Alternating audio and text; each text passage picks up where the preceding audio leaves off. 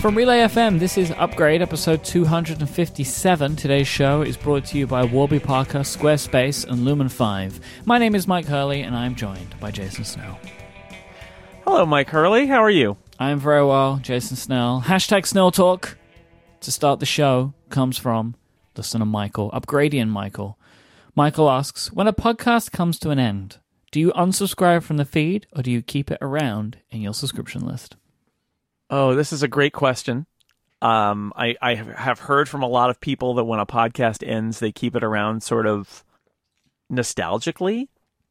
Uh, the nice thing about most podcasts is when they end, it's not like the feed goes away, it's Yeah. all still there.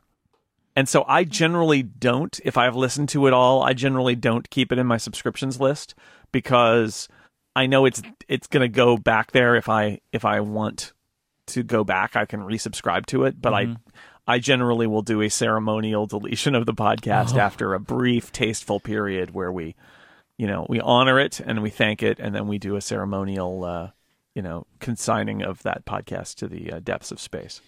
I don't do it because there have been too many instances where some of my favorite shows have just like ended and then multiple years later an episode appears Yeah. and so I'm too scared in case I'm gonna miss it. So like, there's a couple of shows. Like one one of my very very favorite podcasts of all time is a video game show called The Besties, and it's a, it's basically a bunch of uh, now mostly ex writers from Polygon. It was like Polygon's official podcast for a, a while, like many many years ago, or at least one of them. And it's like it's like four or five, and it's like five best friends talk about video games, right? It's just like a, I love that kind of thing. Um, and it's got a couple of the McElroys on it, and they stopped doing the show, and then they randomly started it again, and then they stopped it again, and then every year they publish a Game of the Year episode, but they never told anyone they were going to do any of this. So like, Ah. you got to keep it around. Or You Look Nice Today. Remember when You Look Nice Today came back for a little bit? Like, Yep. you know, you got to keep these things around because you never know. These wild podcasters might just throw something in the feeds. I I, I will. Uh, I've got two things. One is um, download. I did. I have been tempted a couple of times to drop a fuzzy puppy update in the download feed, You see? You see? just because. And um, and a bigger issue, and this is my counter argument, is a podcast that I listened to and really liked this summer that just ended. Uh, actually, there are two of them that I found in the last six months. They end, and then like three months later, there's an episode in the feed, and the episode is we have other podcasts you can listen to. Where it's very much like, oh, this podcast has a lot of subscribers, but we're done with it. What can we do? Well, why don't we put an ad in the feed at the end to say you should subscribe to other podcasts we're doing? And it's like, no, nope, I don't like that at all. Thumbs down. Yeah, that that feels to me like I I feel like I don't listen to a lot of shows that I think would do something like that. Like that feels like a thing that would happen on a show that um is made by a large company. You know? Yeah. And I don't I Yes. don't like a large media agency or whatever and I don't really listen to a lot of those types of shows. Well, yeah, and you're, when you say those wacky podcasters, you never know what they're going to do. I think that's the the difference. Although I will say that one of those uh, shows was done by a very large uh, media corporation, and the other one was done by a kind of like small media corporation. right, okay. And it had the whiff of, uh, it really had the whiff of desperation about it. Like, boy, no other podcast we do is, it, and and to be fair to this podcast, which I'm not going to name, um, it was by the same producers on a different subject, but it was very much like our new project that follows this project is now out and you can listen to it. And so I understand it, but on another level, I'm like, mm, no, I don't like this. I get why they do it, but it is it is just kind of desperate. So anyway, I, I see both sides of it. But for me, Upgradian Michael, I generally just uh, dump them. Although I suppose you're right, uh, host Mike, that if it was a I don't know if I didn't trust them. If I'm like, yeah, you say it's over, but I don't. I'm not sure I believe you. I would keep it around for sure. Thank you so much to uh, and Michael for that question. You can send in a question to start an episode of Upgrade just by sending a tweet with the hashtag Snell Talk. It can be about literally anything at all, um, and you can maybe get included. Now we have some follow up from, as Jason has listed, former intern Blair. I don't Yes. know what that means. He was our uh, he was our Macworld intern, former Okay. intern Blair. Former intern Blair has written into the TV Talk Machine a few times. Okay. But this is his first, uh, I believe, um, Upgrade uh, follow-up. upgrade. Uh, former intern Blair. And this is regarding, we were talking about Catalina and security warnings last time, and I'll, I'm going to read the feedback, and then I believe you have some uh, rebuttals and some points to make. I do Um, have a response. Yes. After listening to your conversation last week, I wanted to push back a bit on the idea that Apple's solution to the aggressive warnings in Catalina should be to provide pro users of a switch that says, don't bother me about this app or don't bother me at all. I'd argue that pro users are going out and installing all manner of software that requires deeper access, and Catalina's default behavior should be to pay even closer attention since we've seen several attackers attempt to commandeer personal data by hijacking applications that users already trust. Those people who are most likely to say, don't bother me about this app, are, I would argue, at the greatest risk for an attack in that way. Now, that being said, I do agree with you that the avalanche of dialog boxes isn't the right way to address this on first startup after the upgrade.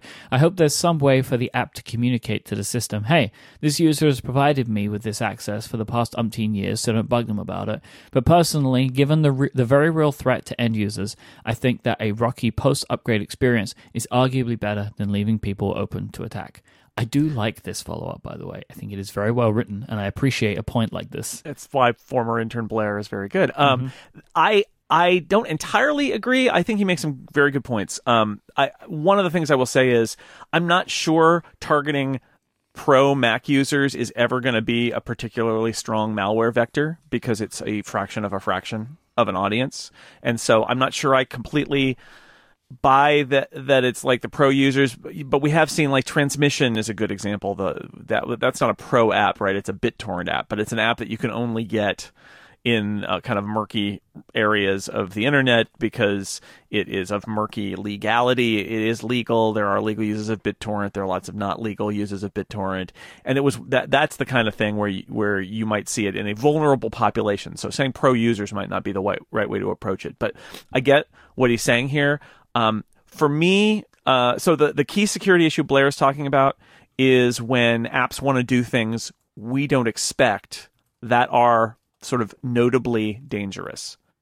And I think that is an important aspect of security. That's why I would prefer I would prefer not to have a switch that shuts off all protections on my Mac, right? I would rather it be a little more granular than that. But at the same time, I don't want the death by a thousand cuts every time I want to do something. Um, by the way, parenthetically, there is a terminal command. I believe in Mojave there is a terminal command. I hope it will be there or is there in Catalina. I haven't tried it because I want to experience the official Catalina experience that will let you set that uh, sort of app security launch thing to its lowest setting but it's even though it's been taken out of the UI and I heard from several people about that and it's true I just have chosen not to do that because I think um, most people you know I want to have that real experience I can shut it off later if it's really driving me crazy but Yeah. I'm trying to write about the the core Catalina experience and not sort of a what happens after you've issued this secret terminal command I will say But- as well, like I Yeah. don't think. I mean, I, I get what Blair is saying, but I don't think that the way that Apple is approaching this would actually solve it for pro users. So let's use transmission as an example. If the system was bothering you about whether to use it or not, you'd still say yes, right? Like that doesn't necessarily take away the idea of the of it somehow being tampered with, and really the the notarization and the ability for Apple to be able to cut off an app on their side, that's the part that is more Yes. important, and everyone still gets that anyway. in fact, transmission, the story behind transmission, which, if for those who don't know, a legitimate app um, that had somebody hacked its, I think the server that its update was on, and took the the app file off and put stuff in it, and then put it back up, and it basically sort of like inserted a hacked version of the app on the update server. And so a hacked version went out for people who downloaded that update. And that's actually why the notarization process exists, is stuff like that. Because with notarization, changes to the app bundle break the cryptographic signature. And the system goes, oh, this isn't right. Like this is this is wrong. This is bad. And that's that's great. I mean, that's a that's a great feature. It's Uh, and that's part of the challenge of talking about this. Is there's a lot of different stuff going on, and for a lot of different reasons. And um, I I don't. Let me give you an example of something like I don't be when I talk talk about like dangerous, notably dangerous things that we don't expect. Like I don't mind being warned about using my camera and microphone because those are basically like very privileged surveillance uh, hardware devices that are inside my Mac. And if some random app uh, suddenly wants, and this is true on iOS, but it's also true on my Mac, suddenly wants microphone access, it's like, I want to be able to say, no, why would you want to use my microphone? That's super gross. I, I don't want you to do that. I get that. But I, I wonder where you draw the line for notably dangerous versus stuff that's assumed to be just part of using a computer. And I know this is what Apple and their security people are probably struggling with because, like, personally, an app I install and run accessing files in my desktop folder is business, right? It's it's not dangerous. It's not a security violation. It's not a privacy violation. I expect my desktop folder and probably my documents folder to be pretty much open, fair game for apps I install and, run on my computer, right? And so to have every app that wants to access that without my explicit permission to have to be granted access, to me, it feels too far. And, and it also makes me question like, did anybody consider that the per request feature for, for some of this stuff is is a bridge too far, and that the right thing to do is something like letting the user say, um, you know, uh, desktop and documents folders are are okay, just blanket, not per app, but like those folders are not privileged for me. And maybe they are by default, and you have to say, yes, I actually am okay with my apps looking at my files on my hard drive on my Mac. Um, but what they do now is you know is just constantly ask you for these things. And i think i think that's part of this bigger issue which is um, you know the system gets in the way gets in your way when you know what you're trying to do. Um, and at some point there is another line that has to get crossed which is uh, people have to take responsibility for their own actions. At some point apple has to say all right you can do whatever you want here. You, you know jump off a bridge if your friends do, fine. See if I care. Every parent has to do that. There has to be a moment where you can't be the nanny anymore. You can't be the parent of of this user. You have to say if you want to do this, you're going to do it. Otherwise, it's, I would argue it's not the Mac anymore. There has to be that place. And what I would say is that in Catalina, it feels to me like uh, that line is not being drawn in the right place. That they're they're like a little overprotective of getting in the way of people doing the right thing, doing the wrong thing uh, because they want to, and that um, they might want to rethink that. I totally get you want to create a system that informs users and raises those initial barriers in the right places to get the users to think twice before they do something. But at some point, you have to just say, as Apple, I'm no longer responsible for the dumb things you do because the the counter argument is here in here is always going to be but if you let users choose they will install malware their privacy will be violated they will be hacked their data will be stolen. And my answer to that is yeah at some point that's true but it's you you it's that's their problem. Like that you at some point you have to let it go. You can put as many safety features into a car as you possibly can as a car manufacturer. But at some point, if somebody wants to get into a car and smash it up for various irresponsible reasons, whatever they might be, that's they're you know you that that's just they don't attach a breathalyzer to every car, right? Like at some point, it's like no, that's on you. Don't drive drunk. That's on you and uh, and for this, that's a bad analogy, but it's the, the idea, right? Like be, beyond a certain point, a product being used responsibly is the responsibility of the person who bought the product, and it's not the responsibility of Apple, you know, to make it that it's impossible for them to be harmed by installing bad software. There has to be a point where it's drawn, and I, I feel like it's it's being drawn a little too aggressively here. Um, and you know, again, like I said last week, super hard problem, right? I don't think they're wrong to try to Mac, make the Mac safer by default. I think that the Mac and the PC, Mac OS and Windows, were envisioned in an environment that was not as dangerous as the environment we exist in now. And iOS was, and uh, is much safer as a result. And Apple's trying to bring that goodness to the Mac. I totally get it. I just think in the Catalina betas, I don't think the user friendliness of it and some of the assumptions about how people use their computers were taken into account. And you know, I do hope they do better by the fall whenever this thing comes out. We'll see. We'll see. But thank you to uh, former intern Blair because uh, you know I, I, agree with I agree with all that. This is this is the, the the challenge here is you do want to protect users to a certain point. You don't want to make it super easy for them to to just flip flip off the switch. The the danger is that one single button that you click that turns off all security is bad. So is a thousand buttons that you have to click to remain security because everybody will just stop clicking them uh, with you know other than just blindly, just like click, click, click, click, click, click, click, click. And both of those solutions are terrible. So, you know, it's a hard problem, and I hope they, I hope Apple is uh, continuing to work on it because I think what they've got right now is not good enough. So we're going to be doing a live show on August 22nd, as we've mentioned before, in San Francisco, and uh, we need the help of Relay FM listeners because we're going to be playing a game of Relay FM host Family Feud. This is known as Family Fortunes in the UK and maybe in other places. The right. way that this game works is that the competitors of the game have to answer a series of questions with the objective of to try and guess the most popular answer as given in a survey. That survey will be conducted with Relay FM listeners. So, for example, if the question given by the, the quizmaster was name an operating system, the competitors would have to guess which operating system would be the most frequently answered by Relay FM listeners. So we need your help. There is a survey in the show notes. Fill this survey out, give your answers to the questions, and it will go towards helping us build the questions out for the game itself. Um, if you can't make it in person to our live show, you're not going to be there. This will be posted in the connected uh, feed uh, on a couple of days after we do the live show. So everybody's going to get a chance to listen to this. Our big fifth extravaganza. There's going to be a lot of Relay FM hosts there, and a so lot, a lot. Uh, and there's going to be four individual teams playing this game. It's a whole big thing.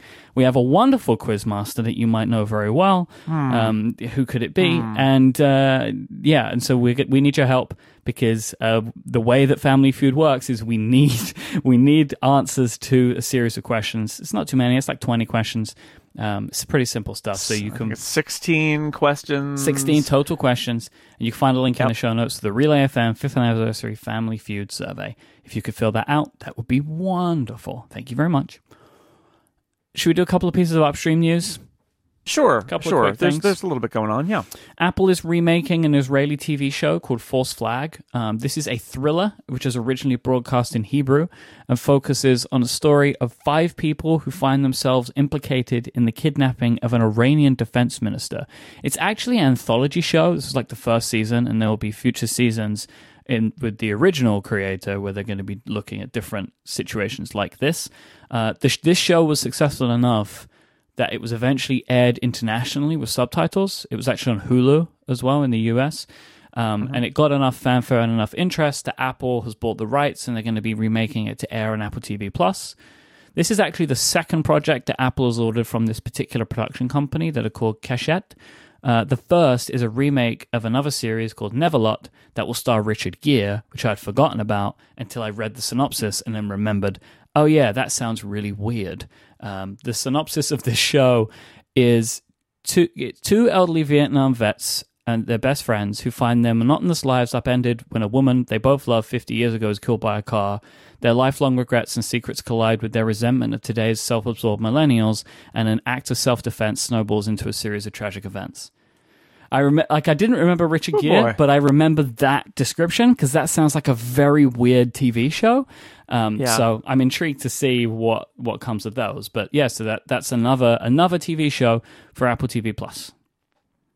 Okay.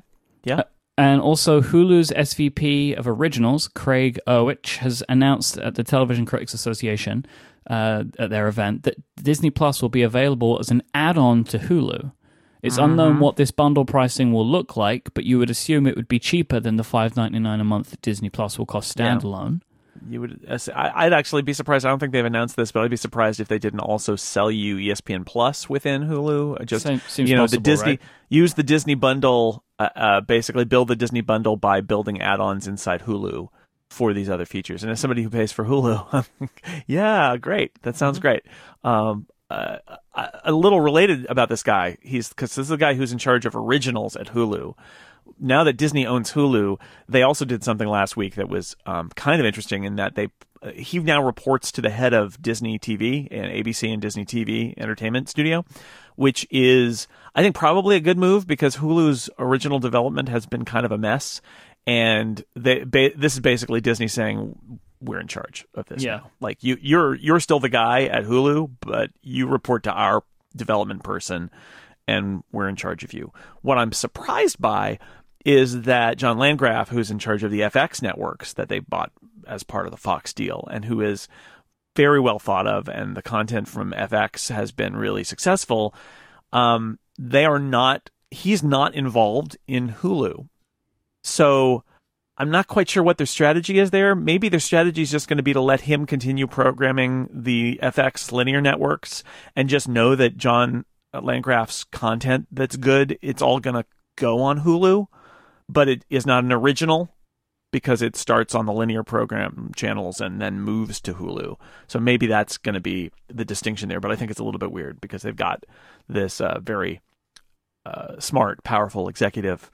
Uh, then again, maybe he doesn't want to be, you know, given Hulu. Like, no, no, no, to keep it away. I don't know. I don't, I don't know. it. That might, yeah, maybe, maybe so. Anyway, it's uh, they're they're, it's going to be a fascinating kind of year plus for Disney because they still have to deal. We you know when we talk about Apple buying two uh, Intel modem business and getting two thousand new employees, like that's going to take years to to settle down because that's just that kind of an influx of people. It's going to be a mess, and there's going to be a lot of turmoil and there'll be people leaving and there'll be new jobs and new people in charge and new directions that the old Intel people are not used to. You know, I've been through uh, co- combinations of, of org charts many times like that, and it's really complicated. Well, that's like even at a, a far greater scale what's going on with Disney and Fox and will continue to as they try to shake out their strategy. So um, there'll be more to come, I'm sure. It's uh, as we t- record today as well. It's also Disney's quarterly earnings call later on, so I can I expect there will be more Disney Plus news to talk about next week on Upstream. Yeah, and the, I think they have. Do they not have their Disney? They have an event too that they do that they sometimes do. They they're they've become masters of rolling out little tidbits about Yeah. all their stuff uh, very slowly. So good- you know, we- maybe we'll get some more about their strategy. Yeah. All right, today's show is brought to you in part by Warby Parker. Quality eyewear at a fraction of the usual price. Warby Parker was founded by four friends with a rebellious spirit and a lofty goal to create boutique quality eyewear at a revolutionary price point. Warby Parker makes sure that your glasses do not cost more than your iPhone, and they allow you to buy your glasses online, which is made super easy with their free home trial program. You order five pairs of glasses, try them on for five days with no obligation to buy. Shipping is free and includes a pre they include a prepaid return shipping label as well, so you can just send them straight back. Go to warbyparker.com slash upgrade and you can order your free home try on today. Warby Parker glasses start at $95. That's including prescription lenses that all include anti-glare and anti-scratch coatings. Plus, blue light filtering lenses are now available as well from Warby Parker, so you don't have to worry about blue light from your screens disturbing your sleep if that's something that you want to look at. I am wearing Warby Parker glasses and I absolutely love them. I had been looking for a particular style of glasses for a long time, like a like just a very like I wanted a metal frame that was super thin and they were kind of round and I couldn't find what I wanted anywhere and I found them at Warby Parker and I'm so happy with it. The home try-on experience is just genius as well. Being able to actually try on frames and show them to your friends and family at home is so nice and they make it so easy with the return shipping label. They also have a super cool iPhone app that if you have an iPhone 10, basically a phone with Face ID, uh, their their uh, Warby Parker app is a virtual try-on thing as well, so you can try on glasses using AR, seeing the actual color and texture, and uh, using your face on your phone. It's wild. It's some of the best use of like the AR and the True Depth camera that I've ever seen, which is super super cool. I'm a big fan. Go to warbyparker.com slash upgrade and you can order your free home try on kit today. It is time to upgrade your glasses experience. Go to warbyparker.com slash upgrade to order your free home try on kit today. Our thanks to Warby Parker for their support of this show, Relay FM, and My Eyesight. Uh, thank you, Warby Parker. Quarterly earnings time. Oh boy, money, money, money, money. Because it was about a week from when the quarterly earnings came out, I'm not going to do my usual number breakdown. We're just going to talk about some of the key key things that happened. Um, What I will say is Apple did meet their revenue guidance, which is something that I was hoping would be the case, but I felt is not something that we can necessarily bank on all the Yeah. time now. And and Wall Street really cares about two things, right? Did you meet your guidance, and what's the next guidance? Because they all of uh, you know everything in investing is uh, guessing about what's going to happen next, and and making making your your purchases, making your bets because of that, and so they want to know what's next. And it's like it, it also shows how well do you know your business. Exactly. It should be very well, right? Like you should say your guidance, you should get it right. You don't want to be too over, you don't want to be too under. Yeah, being surprised, it's not good. So they they met the guidance, and the guidance that they set for Q4, it's effectively flat year over year, Yeah. which is is what it is. Um, we'll see. But there are a couple of big stories that have come out from these earnings. There are some interesting trends that will come from them as well. So probably the biggest one, the one that I've seen the most headphone, uh, headlines about, is that the iPhone dipped to under fifty percent of Apple's overall revenue.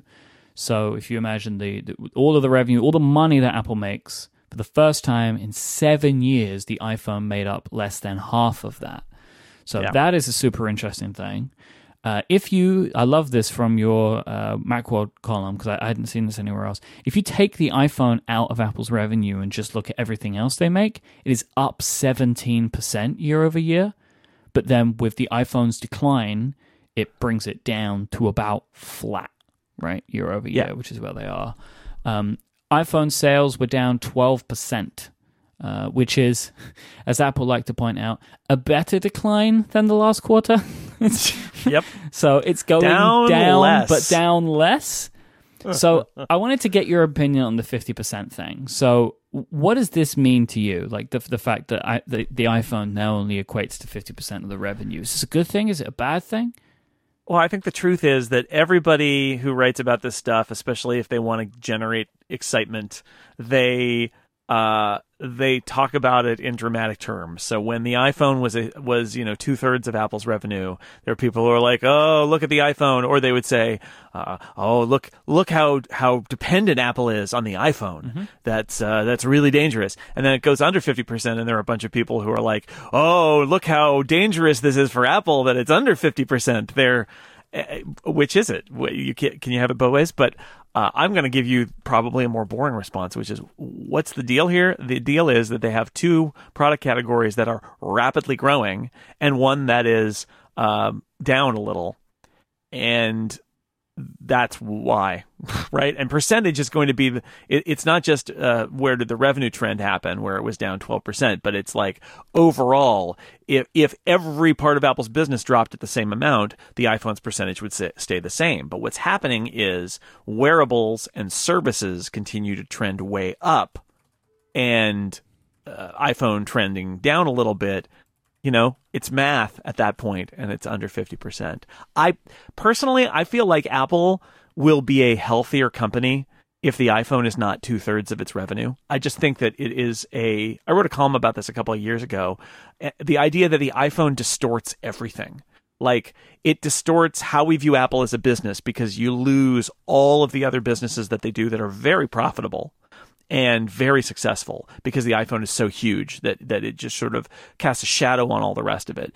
It also potentially distorts Apple's decision making because Apple starts making decisions that are just to favor the iPhone because it's such a huge part of their business that it would be kind of malpractice for them not to uh, favor the iPhone. Like the iPad languished for a while with very little uh, attention given to it really because all the iOS features were about propping up the iPhone and making it better and keeping it in a great uh, state opposite Android and all, all you know adding more features for phones to be better.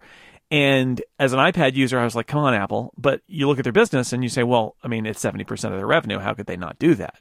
So, um, I think in the long run, I do think that it's a more healthy Apple would have a bunch of other stuff that would contribute to the bottom line, so that the iPhone wasn't quite as the 600 pound gorilla on Apple's balance sheet because it makes Apple make more well rounded decisions. And it means that the success or failure of any particular iPhone uh, or iPhone buying trend cannot make people lose sight of the rest of Apple's business because it's the only part that matters. So in that way, I think it's good. But the truth is that this is just all about wearables and services coming up and the phone, you know, trending down a little bit.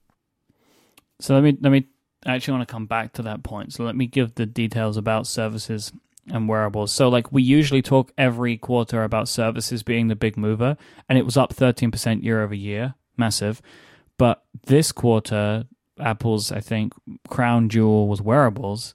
48% year over year revenue growth after 10 straight quarters of double digit growth, anyway. So it's been steadily rising for years, but this quarter has exploded. Probably AirPods, probably is a big part of that, but not all of it, but a big part no, of it's it's AirPods and Apple Watch. Yeah, I mean, I, am sure the it just feels like the AirPods are part of the zeitgeist in a way that the Apple Watch isn't. Like considering we don't actually know the numbers, I assume AirPods have, have helped a lot, but who knows?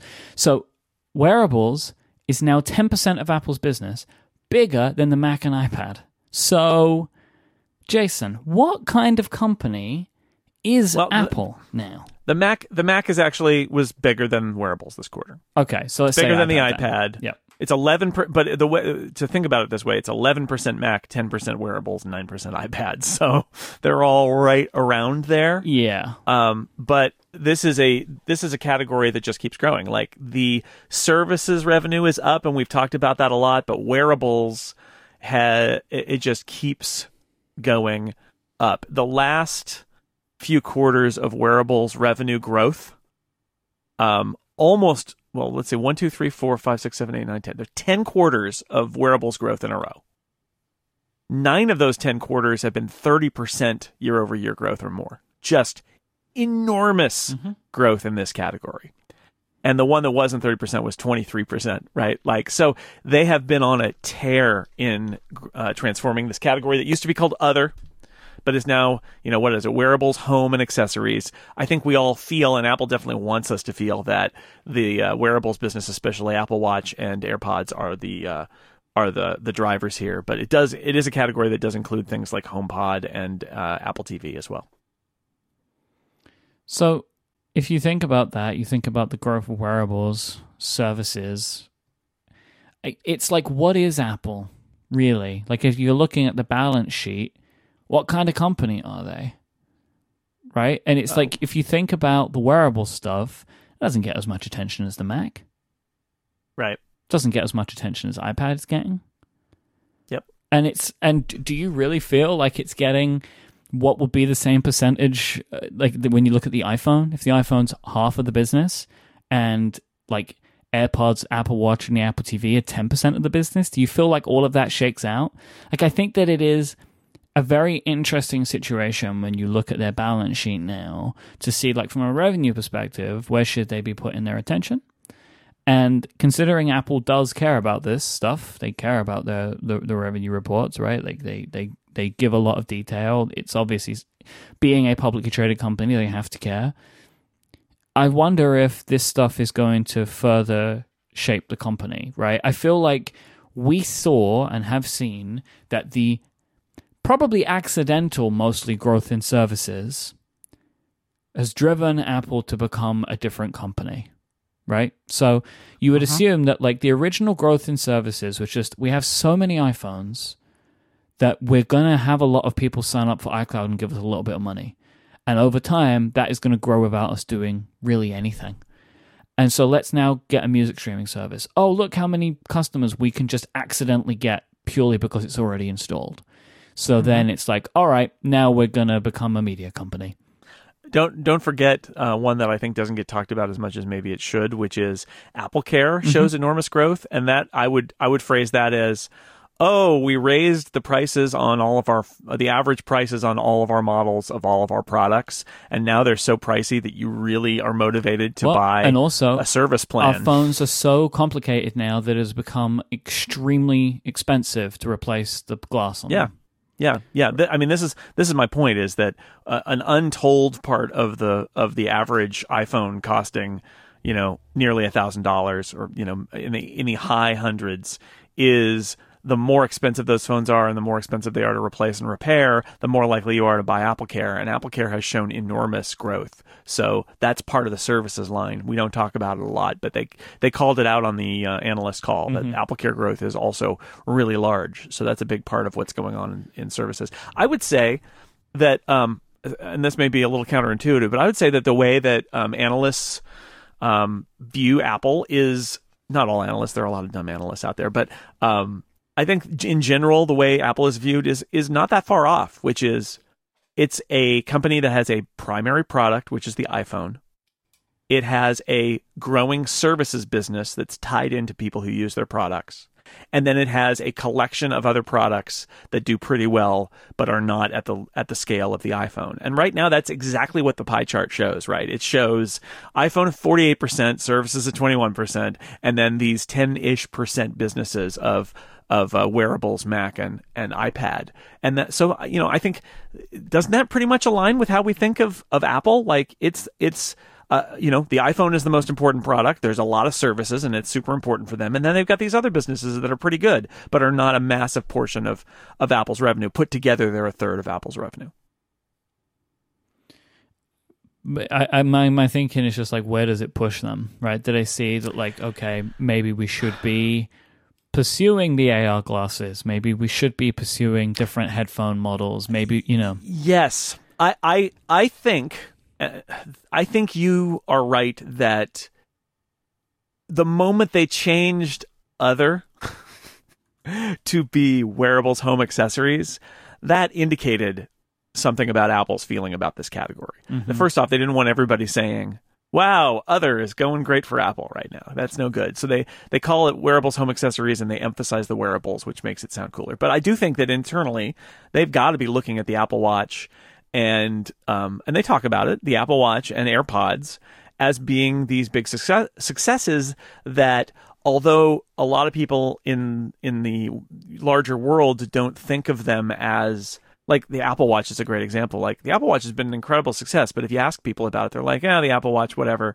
Like it's actually within its category. So many other uh, Tim Cook actually threw shade at other competitors on the on the analyst Yeah. call by pointing out that um, you know many of their competitors in the in the wearables category have given up and like shuttered their smartwatch businesses because there's you know they, they just didn't make it whereas apple has been number one and is number one and is doing like very well at it. it's a little unfair, but I get his point, right? It's just like no one could compete with them anyway, just just by inertia. But I, but yes, that's it's correct what he's saying. but like it's you know, android wear there, there was a scenario when the apple watch was introduced five years ago where we could imagine well there will be in five years because it's coming up five years since the since the apple watch was announced not shipped but announced that where where you'd say oh well there'll be a competitor platform from from google and there'll be like android and samsung watches and and probably by five years from now they'll be 70% of the market of smartwatches and, and apple will be 30% because that's sort of what happens and that has not happened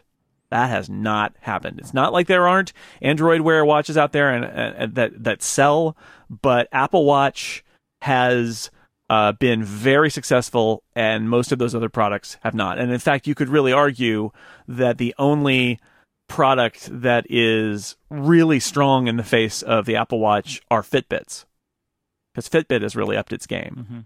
Um, and they had an existing market, and they have done it well. And I know a bunch of people who choose Fitbit over i- uh, over Apple Watch, uh, and and they have done really well, and had Yeah. and uh, have weathered that storm. But it is surprising. So I guess what I'm saying is, yeah, I think Apple has is looking at the numbers and saying yes wearables is a huge push forward for for us and that given that they're all of their miniaturization skills that they have from building the iPhone I mean it benefits them there they can build little processors and and put in little batteries and do everything else they need to do so does that mean the AR glasses are a sure thing it doesn't but I think I think it makes them realize what the potential is for something like AR glasses, Yeah. given how well wireless earbuds have done for them. Yeah, it's like I don't, I don't think it necessarily makes anything a surefire, like surefire thing that they should do, as you say. But I think that it definitely, when they're sitting the, around the table and they're looking at their pies,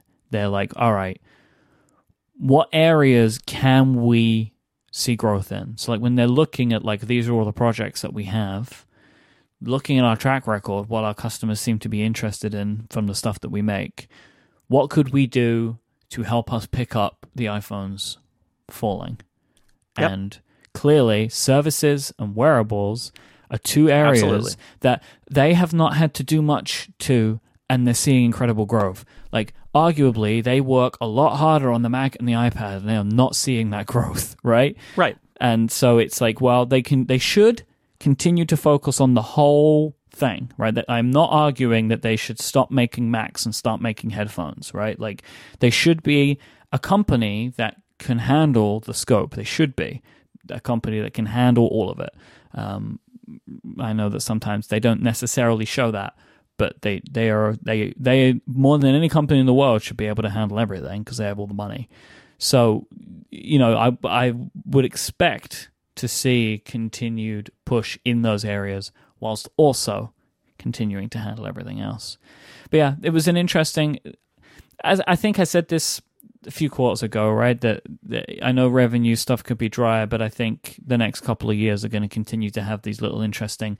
Nev- we haven't seen these before stories because the company is changing. The way they're making money is changing, and it's. I'm keen to see what the next quarter is going to be like. Well, when I when I talk about the distortion of the of the iPhone when it's enormous, I think the the reverse is also true. That um, Apple, as a public company, especially like Apple's motivated by growth. Apple's always looking for growth, and I think Apple is in a different way, maybe a little bit than what Wall Street wants. Apple is always searching for the next thing, right? Like AirPods and Apple Watch are not products that had to exist but Apple pushed in those areas and have gotten uh, success out of it. Now, I would say, a, a especially. AirPods. The watch seemed like an inevitable product, right? That there would be a smartwatch wrist computer. It felt like an inevitable thing that they would try. But little wireless headphones that have no cable on them. I mean that that that kind of came out of nowhere a little bit more. But the idea that you have to create those those product categories and, and Apple always has to be looking for those product categories. I think that I think there's truth in that. Mm-hmm. And then you get into this nice cycle where you're like, okay, now we, we got we got the hits.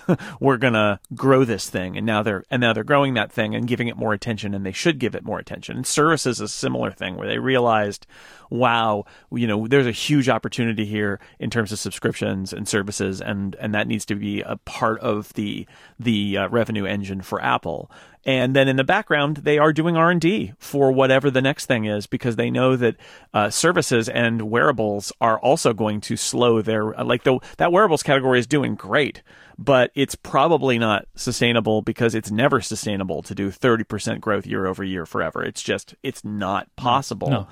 So because just the they will exhaust that category and they will go to they will go down a little bit and they'll go flat and and it'll be very profitable, right? But it'll be flat and and Yep. flat isn't bad, but it, except in if you're looking for growth. I mean, and as well, it's like in theory, the iPhone, its cap was the amount of people on the planet, but services and wearables, its cap is the existing amount of iPhone users, right? yeah, Like- I would say services. The cap is the amount of money available on the planet. yes, yes, that's a, yeah, that's a good point. Just go forever uh, selling new services to people who their already already have it. But you're right; they are generally limited to within Apple's. They both have saturation points that Yeah. are iPhone customer size, where the iPhone, in theory, they could have just kept selling it to everyone in the world. In theory, I am really intrigued for the next quarter because Q4 well should have the first few weeks of iPhone sales, and I don't know about you, but I feel like all of the, you know information is leaking out about the next iPhone, and the general rhetoric is not good. Mhm. Like people seem to be not excited. All of the like general kind of technology press and like more the mainstream media saying not good. You know, like you know when you being a person who's interested in technology, people like to tell you their thoughts, and all of the thoughts that I'm getting from people in the wider world, which is admittedly a small sample size, is like, oh, you've got to skip the iPhone 11, right? And and so I'm I'm very intrigued to see if Apple's going to be right. Yeah, because it, feels very much like this is going to be the iPhone 7, which is the third step in an existing product cycle. Yes. It's the second for the 10R, but like for the 10 concept, the third year of iteration of that product. Yep. And while they will still make a lot of money and they'll still sell a lot of iPhones, it's not going to drive if it's like these other things we've seen in the Apple uh, in the iPhone bro- buying cycle. It's not going to drive growth in the iPhone because the 10s didn't work for this exact reason, right? And so you do it it's again. just more of the same because they're only coming out with a really new iPhone. Well, yeah. I don't know. So uh, that's why, Yeah. like, I'm I'm really I'm really interested about what what Q4 is going to look like for them. Like, are they actually going to get where they think they're going to go. We'll see. yeah. All right, today's episode is also brought to you by Squarespace. Squarespace will let you easily create a website for your next idea so you can make your next move with Squarespace. They give you all of the tools that you need in a wonderful all in one platform. No matter what type of website you want to build, Squarespace has the functionality. There's nothing to install or patch or upgrade. You don't have to worry about any of this. Squarespace have got you covered. You can get a domain name with Squarespace. You can use beautiful and customized award winning templates with Squarespace.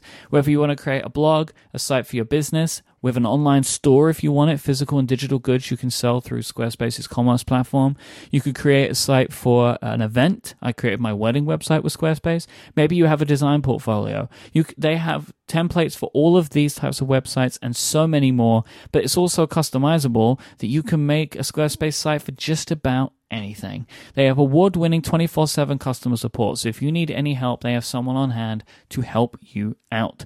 I have been using Squarespace for as long as I have published anything on the internet. It's probably like 10 years now. I've been using Squarespace for various projects. Yeah, actually, my very first Squarespace website was my very first podcast, and that was in April 2010, so about 10 years. So I love Squarespace. I continue to use them. I have other projects that I'm working on, and I am setting up Squarespace websites for them because I find it so easy to build websites using their tools. So you can go and try it out today with no credit card required. Go to squarespace.com slash upgrade and you can sign up for a free trial there. Then when you're ready to, you can build your entire website. And then when you're ready to launch it to the world, you can sign up for one of their plans that start at just $12 a month. But you can get 10% off your first purchase of a website or domain when you go to squarespace.com and use the code upgrade at checkout. That is squarespace.com slash upgrade and the code upgrade for 10% off your first purchase. Our thanks to Squarespace for their support of this show and all of Relay FM. Squarespace, make your next move, make your next website. So uh, you may remember last time uh, we spoke at length about uh, Apple and Siri and subcontractors and listening in to our conversations as reported originally by The Guardian. So after the very lackluster initial response that Apple gave that we spoke about last week, where they were kind of just like trying to Yes, wave that this happens. away. Like, yeah, sure, it's all fine. They have now uh, spoken to Matthew Panzarino at TechCrunch and have told him that they are going to be ending the program. They're going to review their process and add an opt out for having your Siri requests reviewed in a future software update. This was like a like Friday night news dump, right? Like just get it out there. Um, I saw Nilay Patel say, and, and I actually kind of agree with him that like it feels like a very Facebooky way to announce something like this. Like, just I, I don't really know why Apple's being so they were so strange about their initial response, and then Yeah. a few days later, kind of dumping this news. It's all a bit weird to me, uh, but they have at least done what we consider to be the right thing here, which is to do this properly, to stand up and own up for the type of stuff that they're usually beating drums about, and making this a more privacy focused process. Uh yeah, it's it's a much better response than the initial response, but you know, what they say is we're going to conduct a thor- thorough review and we are suspending this globally. So we're suspending Siri grading globally. So I, my questions are: Well, suspending means you're not eliminating it; you're going to turn it back on potentially. Yeah. Um, it's suspending Siri grading, which makes me think: Are there things they're not suspending? Are they suspending the one thing that got reported in the Guardian, but not other things that we don't really know about? Because Mhm. that's not. They didn't say until we review our policies and c- figure out a way to go forward, humans aren't going to listen to your audio. They didn't say that. They said we're suspending Siri grading glo- globally. And then they mentioned, I think this is actually a positive thing. Uh, it's often reported, and you mentioned it, that people will be given a chance to opt out. what they said was, as part of a future software update, users will have the ability to choose to participate in grading. Yeah. Which could be an opt in rather than an opt out, which I think is the right thing to do. I expect it will be part of the setup process. You know, Yes. like when you're asked, like, do Yes. you want to give analytics? And when you set up Siri, they'll probably ask you that then, which is fine. That's perfect. That's what I want, right? That's exactly what I want. Because I'll say no. I usually say yes to this stuff, but I will say no to this one. Um, this this one just it, it makes me a little bit more uneasy than other things, and I I would have no problem and have no problem with any of these companies uh, reviewing things that seem to have gone right or wrong, but there was a conversation. I have no problem Right. with that. My problem is reviewing accidental activations. That's what I don't like. I mean, I, I feel like we spoke about that last time, but I wanted to like reiterate and make very clear my issue with this. Like, if there was a way for me to choose between those, like, and say, like, you can review my successful requests or requests where I got frustrated, but there was a conversation between me and the device, um, that I would say, yeah, that's fine because that's that's going to make it better. I'm not keen for review whatever the heck I'm talking about when you thought I called you, because that's they're two very very different things, you know. right. Yep. Because yep. I don't know about you, but in our house, if somebody's talking to one of the assistants, the other person doesn't say anything, right? Right. Like it becomes like a thing where we know the technology is listening in in our homes, and it's and I think it's purely like it's not like we're freaking out, but it's just like oh, there's something happening. I will let that occur, and then we can go back to whatever you know. So uh, so like I I don't like the idea of of these of these devices being able to hear me whenever I whenever whenever it feels like they want to, right? Which is sometimes accidentally. And um and I heard this pointed out on ATP last week, and I think we mentioned it as well. In in many ways, I'm not concerned with uh with these agents not understanding a command I give them. I think that's a great example where I would like to Yes. improve the quality of the service. 100%. I think for me, the challenge is when there's a mistaken activation where we're not because there's no chime uh, the Mhm. moment that they get the, the the wake word, and so there's a mistaken activation from the TV, from conversation going on in the room, who knows what, and at that point you've got a 30 second window where something is recording your audio at home and sending it to who knows who, and that that is to me a completely different level because that's accidental activation leading to accidental surveillance that's then being passed to a random person and I, I you know that needs to not be there. And maybe they could get granular about it. Maybe they could say you know we want to we want to understand uh, commands or we want to understand accidental activations. Maybe they can't do that but you know the the accidental activations are the one that is just i can't approve that. Yeah, I completely agree, and and I, I have we have a lot of problems with Siri, um, with with the HomePod setting off. It's an almost daily occurrence. I have it all the time, which is why when the story came out, I finally just uh, decided, what if we uh, went back to touch and hold to give a command to the HomePod? Because quite frankly, I was fed up with the HomePod uh, accidentally triggering all the time anyway. So I'm pleased that Apple have at least uh, they're gonna do what they should have done. This should have been the initial response that they gave to the Guardian, uh, in my opinion, which I, I find a little bit disappointing from them. This feels like another company that gave this response, right? It it doesn't really make sense to me. Um, so uh, we'll, we'll wait. We'll wait and see what they do with it afterwards. But this whole thing has been kind of kind of frustrating. I think. Yeah. Uh, and also now the Apple Card is available. Jason Snell, are you excited? Credit cards, come on, credit cards. I, I'm sorry, I guess I'm contractually obligated to say money, money, money, money again. Thank you. Yeah, I mean, this is so they announced this back in June, and we should talk about it because I think everybody was focused on all the other things that they announced back in June. you may not remember, I didn't it. remember this. It was during WWDC. I was like, Yes. what? Like, it was. It's very confusing for me now to think that this was part of the developer conference, but it Yeah. was. So now that it is available, I'm interested in this because more than anything else, I would say I'm not generally one of those people who is always like um, chasing the best credit card thing where it's like, I'm going to have this card and I'm going to use it on these purchases. And for these kinds of purchases, I'll use this card because I'm maximizing my rewards because it seems like a lot of work. And I think most people are like that. Mm-hmm. And the interesting thing about the Apple card is that it's potentially a really good deal for people who don't, who pay off their, you know, again, pay off your credit card every month if you can and uh, who are buying Apple stuff. It's potentially, in general, a good deal for people who are not going to actively be chasing. Like there are better deals out there to be had, but you have to you have to work at it a little bit more. So I think that is uh, and because this this card is all about being super convenient for people who have iPhones, basically. Yeah, I wanted to kind of run through some stuff again. There was also some more details given today about kind of how Apple and Goldman Sachs are working together. Goldman Sachs is the company providing Apple with the underlying technology and all of the agreements and all the car- like just allowing them to create a credit card in the first place because you need licenses for that kind of stuff.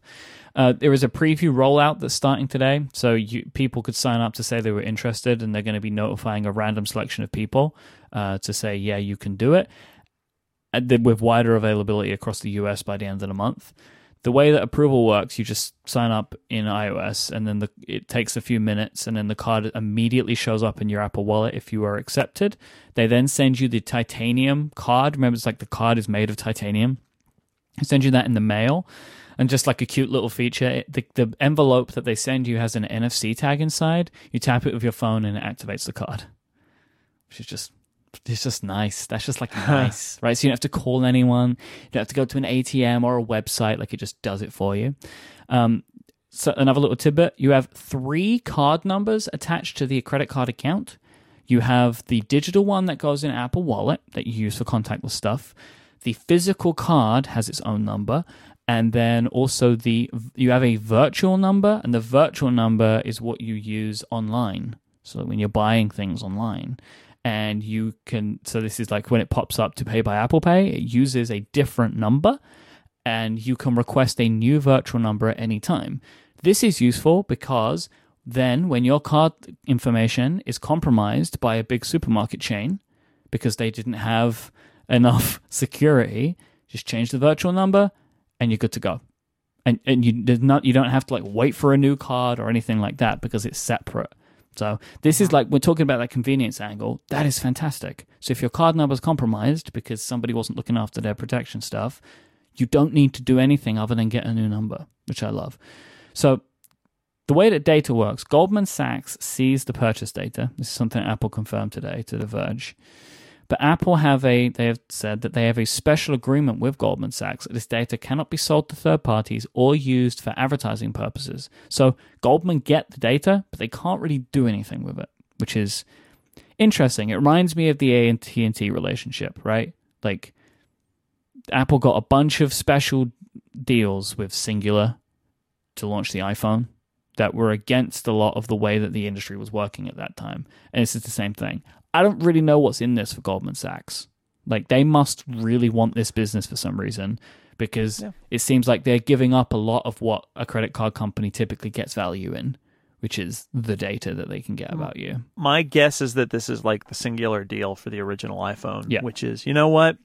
Apple brings a lot of ideas and they bring a lot of customers. Mm-hmm. And even if we give up a lot of our traditional things, we're going to get this huge influx just based on it being with Apple, and that's worth the trade off. That some some partner, I think, when Apple it doesn't always happen, right? But when generally when Apple comes into a, a, a group of potential partners and says we want to do things a little bit differently, somebody in there is going to go, all right, let's try it. Like let's we'll give up we'll give up the things we usually do because it's Apple and we need that business. Like you know, they yeah. win a lot. They have a lot of volume, and even though it's a, a business where we're not going to make what we usually make, it's still a business that we want to be in, and that if we don't do it, someone else will.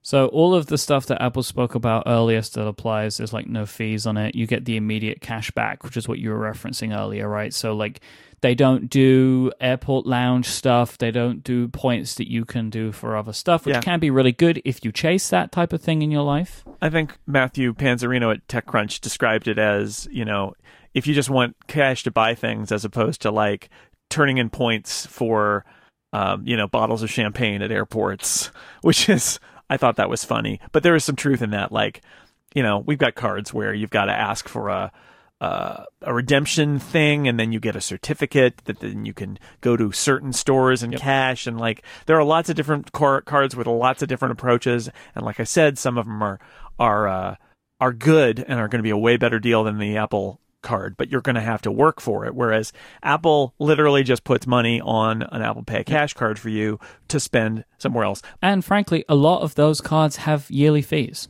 Yeah, I mean some some do, some don't, but Mhm. yeah, that's right. And Apple Pay Cash, putting it on an Apple Pay Cash card is brilliant because that means the money that you get back, you're once again spending using Apple's system. So it's a double win for But it's Apple. also immediately available, which is something that you don't I don't Yeah. think you get anywhere else, right? Like you just Right. get the cash immediately. So Yeah. I want to talk about the interest rates a little bit. So this is something that was like really contested afterwards when people were digging into it. So the APR rate starts at 12.99% and goes up to 24.4%. So Apple were talking about like being the cheapest around, right? These rates are not the cheapest around. They're like okay rates for US credit cards. But the thing that Apple are actually doing is interesting, and I can kind of see what they were getting at. They are saying that their goal is to be among the lowest possible rates that you can qualify for. This is a very important distinction. It's the cheapest for you, not necessarily the cheapest. So, based on your credit score, they want to try and give you the lowest rate that you would be able to get from any credit card company. So, like, they're doing something. It's not giving you a 4% APR, which I think was like a lot of people were hoping. It's like, oh, cheapest around is going to be a great deal. No, they're just trying to give you the best deal they can possibly give you based on your credit history. So, you know, there you go. We have the answer now. That's the answer to that. Apple also said that they're working with Goldman Sachs' support team to provide an Apple like experience because when you need to contact someone, you're talking to Goldman Sachs' people, you're not talking to Apple. And they're doing training and wording and all this kind of stuff to make it more Apple like. So maybe they make you wait behind a tree for a while when you call up Yeah, on Goldman Sachs' support it. line. A big virtual AR tree pops up and you stand behind that. Um, but yeah, so that that's that is everything we now know about uh, Apple Card. Yeah, so we'll learn more. I mean, there there are the some people in the press and some other people being seated with it, and um, I think it's an interesting thing. And for me, since you asked at the top of this and I didn't really give you an answer, um, I'm going to try it because I feel like I have to try it. Mhm. I'm not sure whether I will keep it, but I like the idea. I feel like there may be some other cards. I've been thinking about switching what card we use to something that that has a, a particular set of cashback uh, things or points back that that would would really benefit my family. And so the Apple Card may not be the best. There may be another one. I may put that limited amount of effort into it to choose a, another one. Uh, but I, I will definitely try it out, and it, it may be that it's just such a nice experience that it stays as some of my other cards get uh, canceled. This episode is also brought to you by Lumen 5. Snappy videos on social media are a fun, fast way to digest your favorite content. And if you're producing content of any kind, you should be thinking about video to go alongside it. But what are you going to do, right? You're going to carve out hours a day to plan and edit and make videos. You could try and recruit someone to hire like a freelancer to do this stuff for you, but those options cost a lot of time or a lot of money or both, which is why you should look at Lumen 5. It helps you make shareable short form videos in minutes and can take the stress out of video creation. By using AI and machine learning, it can help pick out and summarize the most important parts of an article or a blog post or whatever it is you want to turn into a video. Once you've got the important text, you pair it with some attention grabbing pictures and videos. You can use your own stuff. They also have a uh, wonderful uh, source of, of like video videos and photos that you can use yourself, so you don't have to like spend hours looking for it. They have millions of media files available for you to use in their library. Um, I played around with Lumen 5 and it was really easy to put a video together in a couple of minutes. And I thought it was a wonderful way to be able to do this type of stuff because I've thought about doing these things before and figured, oh, this is going to take me hours to put together in Final Cut. But that's what these tools are available for. And when I looked at it, I was like, aha, that's how it's done. Because otherwise, how else could you afford it? This is the way to do it. Start creating your own thumb stopping, attention grabbing videos today. Lumen 5 has a special offer for listeners of this show. Go to lumen5.com slash upgrade and you will get 50% off your first month. That's L U M E N and the number 5.com slash upgrade for 50% off. It is so much easier than traditional video editing. Go there right now, lumen5.com slash upgrade. Our thanks to Lumen 5 for their support of this show and Relay FM. It is time for hashtag Ask Upgrade. Tyler wants to know how do you deal with acoustic conditions when you're recording on the road? Ha. Yeah, this is good uh, for both of us. Little podcasting question. Um, you know, try to avoid rooms that are super echoey. Yep. Like I, I once did a podcast where somebody invi- invited me to use their office instead of doing it in other spaces, and then I discovered his office was completely glass walled, and it was the most echoey space I'd Mhm. ever been in. I know people who record on the road by going into a closet and under a blanket in order to just emi- eliminate all echo Yep. because that's what you what you really are trying to avoid is echo and uh continuous room tone although that could be they can both be removed by software but it's a lot of effort. So you got your air conditioner coming on and off. Maybe you got people outside. That was one of the things we experienced at WWDC is there was music playing in the background and there were people outside. Those are like variable noises. They're very hard to remove from audio. So you know some of it is luck. Hotel rooms are often pretty um soft Yeah, and turn full of drapes and things and you turn like, off the AC yeah. Close the close the drapes, and you're typically good. There, there's lots of soft things in hotel rooms which help remove the echo, but that also Yeah. means like as you say, you could throw a blanket over your head if you wanted to and get very hot and sweaty, but it would it would help with your acoustic conditions. Also, using a microphone that doesn't pick up a lot of external sound is a Yeah. big one. These things tend to be more expensive, but finding a good microphone that, that you know, like what are, what is the type of microphone called? I can never remember the the differences. Like dynamic, Dynamic? versus a condenser yes, and and they they're made they're made differently but this is the thing so like i used a, a blue yeti for a long time and i loved it and the rooms that i recorded with the yeti it sounded fine Mhm. but the yeti picks up a lot of room noise and if you're in an echoey room it sounds really bad and there are other go people should just read marco's uh microphone review thing which is old but you know microphones don't change that much. And uh yes microphones we we people like me and mike uh we carry microphones these days that are better at suppressing room noise and that they're really only listening to you straight into the microphone. And that's great because then if you have a weird noise that's happening off to your left in the hotel room guess what it can't hear it or it can't hear it very well and that helps a lot So before people ask, what microphone are you using, Jason? uh, i'm mostly traveling with the audio technica um, ATR twenty one hundred. ATR 2100 because I travel with uh, an iPad and I just record that straight into my iPad, or it'll even work with an iPhone. And uh, and it, because it's got an XLR, I can actually record on an external recorder as well as use it by USB, which is very convenient. Um, I also have used some Shure um, microphones, the Shure Beta, what is it, 58A, and there's the the knockoff. eighty seven A as well. And oh, and there's that knockoff. Yes, the yes, that it, it's it's very high in Marco's list. I have two of those uh, knockoff. Uh, what what are those called? The Pyle PD Mic 58, which is super cheap, and I I suspect is made at the same factory as the Shure Beta 58A, and they just in the middle of the night they switch over and they make these and uh, sell them for sell a hundred and fifty dollar microphone for fifteen bucks, but they're really good. Um, so there are a bunch. At home, I use a different microphone, but I, it's a home studio mic, and I wouldn't recommend it. And I don't travel with it. So I typically travel, or have traveled in the past with the Shure Beta 58A. Yeah. But I now travel with the microphone that I use at home, which is the Neumann KMS 105. Yeah, the super expensive. So it's very expensive microphone, but this microphone sounds to me as I sound in real life, and that's why I Well, love it yeah, so dearly. It's like you're bringing your voice with you. Yes. But I, I agree. The the Beta 58A and those Pyle knockoffs, like I have, I think I have four or five of the 58As and and a couple of the Pyle knockoffs, and they all, I mean, they sound great. And and that would be, I would say, if you've got a USB interface that you're using, um, you should, and you're thinking of getting a new microphone, you should buy one of those fifteen dollar Pyle mics on Amazon because um, it may it may be all you need and they're super cheap. Mm. And and even though they're super cheap, I have not had one fail yet.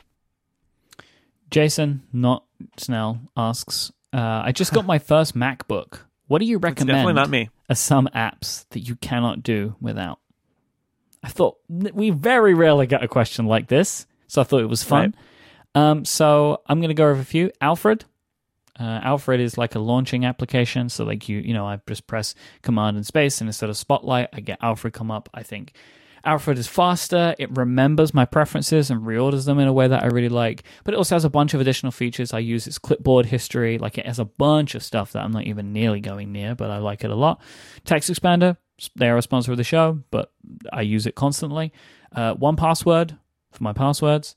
Dropbox. I know people tend not to like Dropbox in, at the moment. I have no problems with Dropbox. I'm not seeing any of the issues that, that Marco and Casey are seeing. Uh, Dropbox for me just works like Dropbox always has. There's no weirdo app. It's just the menu bar thing. I I don't know what people are complaining about, Jason, because I am not seeing it. I don't know why this Yeah. is, but and also as well, like Dropbox can do whatever they want. I don't care. It works and I'm not moving away from that.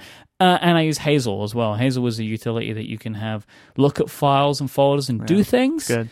And I, for example, I have a lot of audio files that accumulate on my computer, and every uh, few weeks or whatever, Hazel gets rid of a bunch of them. So there's some of the apps that, that I use as a professional Mac user. Oh yes, oh yes. So for me, LaunchBar, which is the equivalent to your choice of Alfred, I feel um, like just not at home until I have LaunchBar installed, and it's similarly thing. It's gonna index all of my apps and uh, key files on my Google Docs. That's how I get to the upgrade document. Is I use LaunchBar and I Mm, type mhm. upgrade. I type upgrade, and I don't even need to get to the end of the word upgrade, and I can hit return, and the upgrade document opens. So um, I use LaunchBar to get around my Mac. I use 1Password, so likewise, Mike. I use Dropbox, yes, likewise, Mike, and I'll throw in BBEdit, which is the text editor that I use to write most of my stuff, and on the Mac, and you can use it for free. Uh, with most of the features uh, functional, and then there's uh, there's a bunch of features that are uh, only enabled when you pay, but you can use it for free too. And uh, and that's when I get set up on a new Mac because I I will do that when I'm like reviewing a Mac or something like that. These are the first like four things that I put on my Mac. I believe that those Dropbox things are happening, by the way, but I'm just I I don't know what they it is, are. but I'm not I'm not seeing any of it. Well, they they rolled it out by accident, but it did turn out what I found heartening in that everybody else is like, "Oh, they did this thing by accident, so how can we trust them?" It's like, all right, well, that's an opinion you can have. Uh, I think sometimes accidents happen. Uh, I was I was encouraged by the fact that it seems what they haven't done is built this whole giant app that runs that everybody has to use. It seems like what they've done is built a helper app that embeds Google Docs and all of that stuff in it and it is not running unless you want to run it. And if that's the way they implement it, that's great because I'm never going to run it and then I never have to see it. So, yeah. But they, anyway, they unrolled it out to most people, and uh, which is which is smart. They're like, "Whoops, nope, nope, you weren't supposed to see that. Look away, look away." Yep. But um, I'm okay with Dropbox right now. I, I my frustrations with Dropbox are that they their eye is not on the ball. The ball being my kind of workflow, and that their their eye is now on you know cushy enterprise money. And if they can manage to pay pay attention to both kinds of users, then we'll be fine. And if they're too focused on the enterprise business, and you know, but it still works for me for now. So I, I don't have a problem with it uh, today. And I- would say, as long as they continue doing things like updating to support the new features of the new OSs, because like Catalina actually input in um, adds a bunch of stuff so that companies like Dropbox can um, more directly access what they need to access without doing really hacky things in the system. I actually think that that will solve a lot of complaints that people have about Dropbox on the Mac, but they have to do it. And uh, likewise on iOS, there's a whole new set of things that they can do to be a better citizen in iOS 13, but they have to do it. So we'll see if they do it. I will. I will be very happy if they do, and if they don't, uh, that will be another nail in their coffin for Uh, me. then we can start asking some questions, right? Yeah. Because then it's like, oh, so you are purposefully skirting around these security measures then.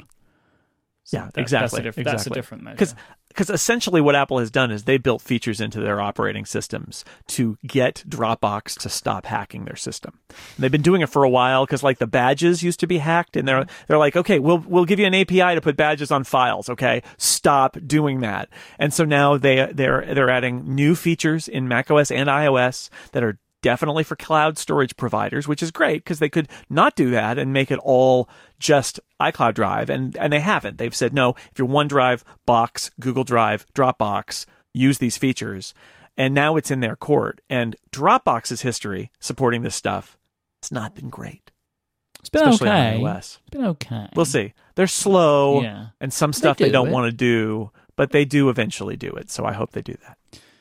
Sam has asked, Mike, how do you charge, store, and use your Apple Pencil while using the Clear Look stand for your iPad? So the Clear Look stand is a stand that I talk about all the time because it's my favorite stand. But one of the things that it does when you when you put the iPad in, it grips it on the long sides, right? So if you have an Apple Pencil, I take it off and I put the Apple Pencil on the little foot of the stand, and that's it. Like I, I don't ever use my iPad in the stand for so long that the Apple Pencil's battery dies. My Apple Right. Pencil's battery has never died in the second one, where the first one used to be dead all the time. So Right. because it when it's off, it's it's not connected, it's fine. Then I put it back on again, and it will recharge again, and that works perfectly fine for me. Uh, so then it, whenever I take the iPad out, I just put the Apple Pencil back on it. It's easy. So I I used the clear look stand the other the other day, and you know you you kind of like pull it up and it goes up nice and high, Mm-hmm. And I put my iPad in it, and then about 15 minutes later, I noticed that it was a lot lower. Oh no! I'm upset now. I think it's like not you have a holding its failed height. one. Yeah, I would say um, I've had products that have done that to me from the stands that I've used. My original Clearlook stand, that is not happening. So Yawn has, has a fault in it. And maybe I'm just lucky and have a unicorn one, but I've been Well, this was mine this for was a my long concern time. with it because it doesn't have like a thing you clip to lock it in place. It's just tension, Yeah. and I thought, really, it's going to stay up with tension and not just kind of sag. And now it's uh, it's sagging, so it's letting me down. And by that I mean it's literally lowering down my iPad Pro. Yeah, I haven't had that happen to mine, but I do agree. Eventually, it's going to happen because it's just tension, and tension will weaken. But if I got a couple of years or even like a year out of it, it'd be fine because the thing is like what twenty seven dollars, and I use it every single day. Yeah, I so I wish they just made a little bit larger. Um, I think they might now. I need to actually ask them of the Viazon stand that I have because I really I prefer how solid the Viazon stand feels to the Clearlook stand. But you're right, the Clearlook stand just goes up higher and it's more ergonomic because of that. Mm-hmm. Mm-hmm. Mm-hmm. I'm not sure if I'm going to be using these stands forever though, because I might just want to plug my iPhone, uh, my iPad into a screen now. Maybe because if I'm using a mouse and I'm using an external keyboard, I, I've not decided. still nice to still nice to nice to touch the screen from time to time. It Yeah. is, it is, but but yeah. Uh, Logan wants to know: Have you ever engraved an Apple device? Well, have you? Well, I yes, my Apple Pencil is engraved with Michael's right on it, which was inspired by Marco doing it. So I did it too because I felt like if Marco's going to have one, I should have it. Yeah, that's fair. That's fair. I got. I I don't usually do this because the devices get handed down, they get moved around. I also have a lot of Apple devices that they come into my life because it's an Apple review unit, and then they go out of my life, so those are never engraved. Um, I did try it out one time, and I think it was the Fat iPod Nano um, that I got with uh, with my wife's name and our phone number on it, and it's in a drawer behind me now because I wanted to I wanted to go through that experience, and she was going to use it, um, and so I put her name and our phone number on it, and uh, you know it was it was engraved. That was that was great, but uh, as a general rule, I don't do it because I the you know these tech products get handed around, and so any engraving kind of means you can't get rid of it really or you get rid of it and your name's on it which is also super weird Mhm. so yeah It does ruin resale value. Yeah, maybe you should put like a like a redirect URL on it, and then if you sell it, you can give that redirect URL to the new owner, and then they can change it so it's always going to whoever owns it. Huh? Or a domain name. Register a weird domain name, and then when they when you, when you sell it, you say this comes with a domain name. That feels like too much work at that point. probably, probably, especially for an iPod Nano. And the our last Ask Upgrade question today is a brain teaser. This is this one uh, from Over. Do you think we're closer in calendar time to the first iPhone or the last iPhone? By that I mean the brand name iPhone. So are we when was so how many years? What what would this be in calendar years? Uh, 2031. Okay. So do we think Apple will still be making a product called iPhone in 2031? What do you what what is your call on this one? I do. I don't. Oh, oh, okay. Well, you're on. You can try to collect this bet with 60 year old me. We'll still be doing the show in 2031. Oh yeah, we just have to figure out how many. Uh, what how, what episode will that be? Anyway, why why do you think that the, that it won't be there anymore? Uh, I I just think that there will be a different brand that comes to them at some point, right? Like let's let's imagine my favorite foldable phones. What if they just give that a brand new product name, and then over five years that just becomes what everybody has, and then it becomes something else.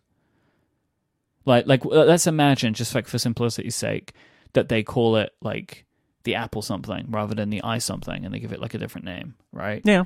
and then over that period of time that just becomes the the product right? Like that just is like oh this is now the product everybody buys and it's a completely different form factor. You you just uh, imagine that over the next 12 years Apple will have enough time to consider its branding of products and and either decide or hit upon something that allows them to kind of fade the iPhone name out because everybody will still know what it is. i think they've already worked out the branding and it's not i something well, that's, that's, sure clear. that that's true, and yet iMac and iPhone are st- and iPad These are, are- still around. well because these are just because they product are lines that they can't like why would you why would you why would you call a product that looks like the iphone something else that doesn't make any sense yeah. But if you Yeah. replace it with something, which I, I think eventually will happen with all of this stuff eventually. Well,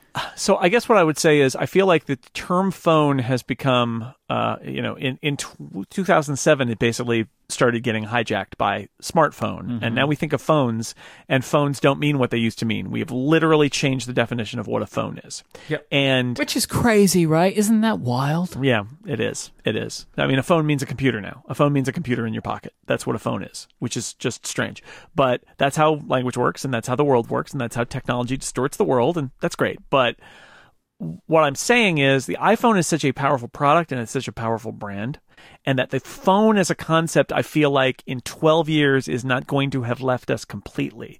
It's not going to be like when the iPod went away. And the iPod lasted a lot longer than you would have expected too. I think the idea of a phone has so much strength and the idea of the iPhone as a brand has so much strength that it will be hard for Apple to shrug it off in 12 years. So my gut feeling is Apple will make a lot of other things, but there will still probably be something we call a phone because otherwise what we're saying is in 12 years technology will have advanced to the point where you no longer need to have a thing that you carry with you that has a screen. And and this is the thing is I can believe you will no longer have to have a thing that you carry with you that has an internet connection because you'll be wearing something with an internet connection. I the thing that makes me unsure is is everybody going to go to some kind of smart glasses, smart contact lenses display system that does not require them to carry a display in their pocket that they look at? And I don't think that in 12 years technology will have advanced enough so that everybody will not need a screen in their pocket because of the human body because it's so hard to get a heads up display in front of everybody's face because of the people needing glasses and people who can't take contacts and people who don't want things in front of their face. I think it's going to be hard. So I think that, it may be a niche at some point because most people will say, Why aren't you wearing glasses? Everybody wears glasses now because that's how you see the world in augmented reality. But I feel like there will still be a product in 12 years. And um, if you disagree with me, uh, Mike and I will settle this bet on upgrade episode 900. Uh, so I do want to say, like, I will say, hearing you say that is shaken my uh, feeling. But I, Oh! I did want to say though, I didn't say they wouldn't call it phone. No, I just mean that because people will think of a class of device as a phone, and the iPhone is such a strong brand, there will be there there will be if if phones are still a thing and Apple still has the name iPhone, I feel like they will just stick with that name as long as it's a thing that is considered a phone. Why would you change from the name iPhone? I've always Uh, just even the- wondered if they would eventually want to call it Apple Phone. I I hear you, and I think that if they were naming it today, that's what they'd call it. But that it's called the iPhone, and everybody calls it that, mm. and and so mm. now mm. it's like that's what that is, mm-hmm. is is the iPhone. I don't Uh, hold I'm my sure- opinion very strongly. I Okay, say. well, we'll check in, in in 2031 in episode 900. yeah, episode 900. I mean, we're nearly episode 300. It doesn't feel like it's it's a poss- impossible thing to get to. We'll find out. Maybe we'll be one of those shows that dies and then pops back up in 2031. Oh, I like it. We've wrapped it all the way around. That's so, how they So do if it. we cancel upgrade, just keep it in the feed, and then maybe there'll be an episode in uh, 2031. in 2031. Well, I guess it will be like January 31st, 2031, right? We'll set, we'll come back and settle the bet. yeah. Somebody needs to put that in their calendar and they can remind us later on. Someone's now done Mhm. this. So that's Yeah. I think December 31st, 2031, right? You got to wait till the end of the year. That was what I meant, no matter what I said. I meant December. I don't know what, right. now I don't Okay, know so- what month I so said, put- but I put- meant December. Put June 4th, 2031 in your calendar, and uh, yeah, okay. Thank you so much for everybody that sent in a hashtag Ask Upgrade question. You can send in questions for us to close the show by sending out a tweet with the hashtag Ask Upgrade. If you want to find Jason online, you can go to uh, sixcolors.com and theincomparable.com. Jason is at jsnell on Twitter, J S N E L L. I am at imyke, I M Y K E, and both me and Jason host many shows here at Relay FM. You can find your next favorite podcast at relay.fm slash shows. Go and pick something new from there. And uh, I actually met a, I was at a wedding over the weekend and met a liftoff listener, Jason. So there's something that's happening. Hooray. So that was nice. It's like, oh, Relay FM, I like liftoff. That was the thing. That was the thing that actually happened to me over the weekend. So That's amazing. space.